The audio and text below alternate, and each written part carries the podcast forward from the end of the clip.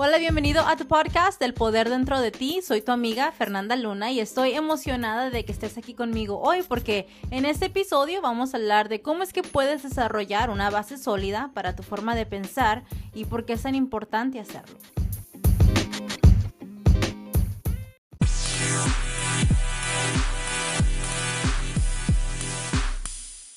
Como todos tenemos una mente, todos tenemos lo que llamamos una mentalidad. Lo creas o no, nuestra mentalidad viene siendo la forma en que pensamos, sentimos y hasta la forma en que actuamos en respuesta al mundo que nos rodea. Nuestra forma de pensar es lo que en realidad le da forma a nuestras creencias, actitudes, comportamientos y todo esto pues puede tener un impacto significativo en nuestra vida en general.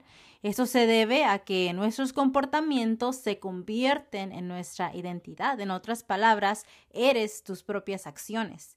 Entonces, ¿por qué es importante desarrollar las bases de tu forma de pensar? Y bueno, en pocas palabras, una mentalidad fuerte puede ayudarte a superar obstáculos, desarrollar resiliencia y a la vez alcanzar tus objetivos. Es como los cimientos de un edificio, piénsalo así. Sin una base sólida, el edificio no se mantendrá en pie, no importa cuán bien diseñado o bien construido esté, porque cualquier cosa hará que se derrumba y se convierta en nada. Del mismo modo, sin una mentalidad fuerte, es muy posible tener dificultades para lograr objetivos, incluso aún teniendo todas las habilidades y los conocimientos necesarios para tener éxito. Cuando tus cimientos son sólidos, ahora tienes toda la fuerza que necesitas para mantenerte firme, seguir adelante y en verdad ser feliz en el progreso. Entonces ahora vamos a profundizar en algunas estrategias que pueden ser útiles al desarrollar los cimientos de tu forma de pensar. Tengo cinco puntos de los cuales quiero hablar, así que comencemos. Y el primer punto es que es importante desarrollar una mentalidad de crecimiento. Una mentalidad de crecimiento es creer que tus propias habilidades y cualidades se pueden desarrollar a través de la constancia y la dedicación y el aprendizaje. Es lo opuesto a una mentalidad fija, que es la creencia de que tus habilidades y cualidades son inmutables, es decir, que ya son lo que son y no se pueden cambiar porque no hay flexibilidad mental. De lo contrario, al desarrollar una mentalidad de crecimiento, te conviertes en el autor de tu historia y te permite ver los desafíos de la vida con una actitud positiva y la voluntad de aprender y crecer a pesar del fracaso, porque déjame te digo que si no estás fallando, no estás aprendiendo ni intentando cosas nuevas.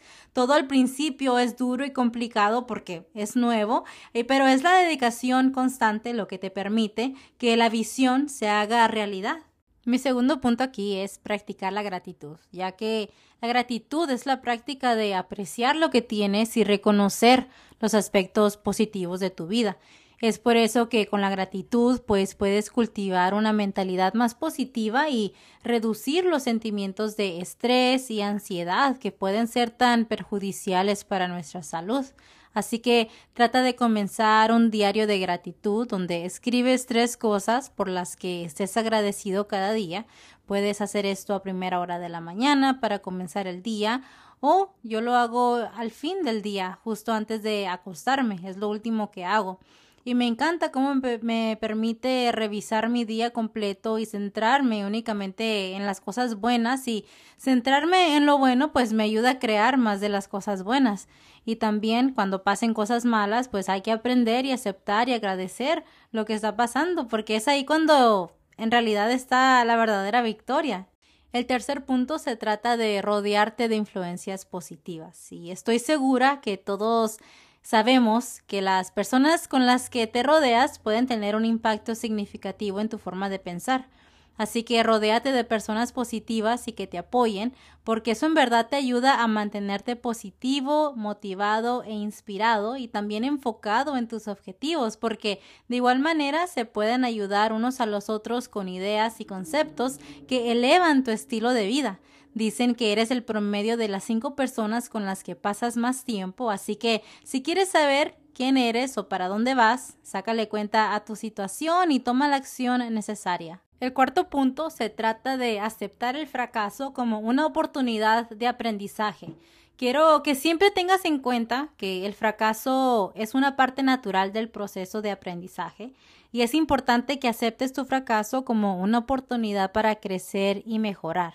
En lugar de insistir o quejarte por tus fracasos, mejor concéntrate en lo que puedes aprender de ellos y cómo puedes usar ese conocimiento para hacerlo mejor la próxima vez. Ya es hora de que dejemos de percibir el fracaso como algo malo y comencemos a verlo mejor como un paso que te acerca más a tu meta. El último y quinto punto aquí es cuidarse a sí mismo, y no lo digo de una manera superficial como recibir un masaje o un corte de pelo o incluso irse de vacaciones. En cambio, me refiero a estar enfocado en desarrollar una mentalidad fuerte al cuidar nuestra salud física y mental. Así que asegúrate de dormir lo suficiente, de comer sano y hacer ejercicio con regularidad. También puedes darte el tiempo para hacer actividades de cuidado personal como leer un libro, dar un paseo por la naturaleza, pintar, cantar, bailar o dar un paseo intencional por el pueblo o la ciudad. Las opciones son infinitas y la elección es tuya, así que haz lo que te haga feliz para sentirte amado y cuidado por ti mismo.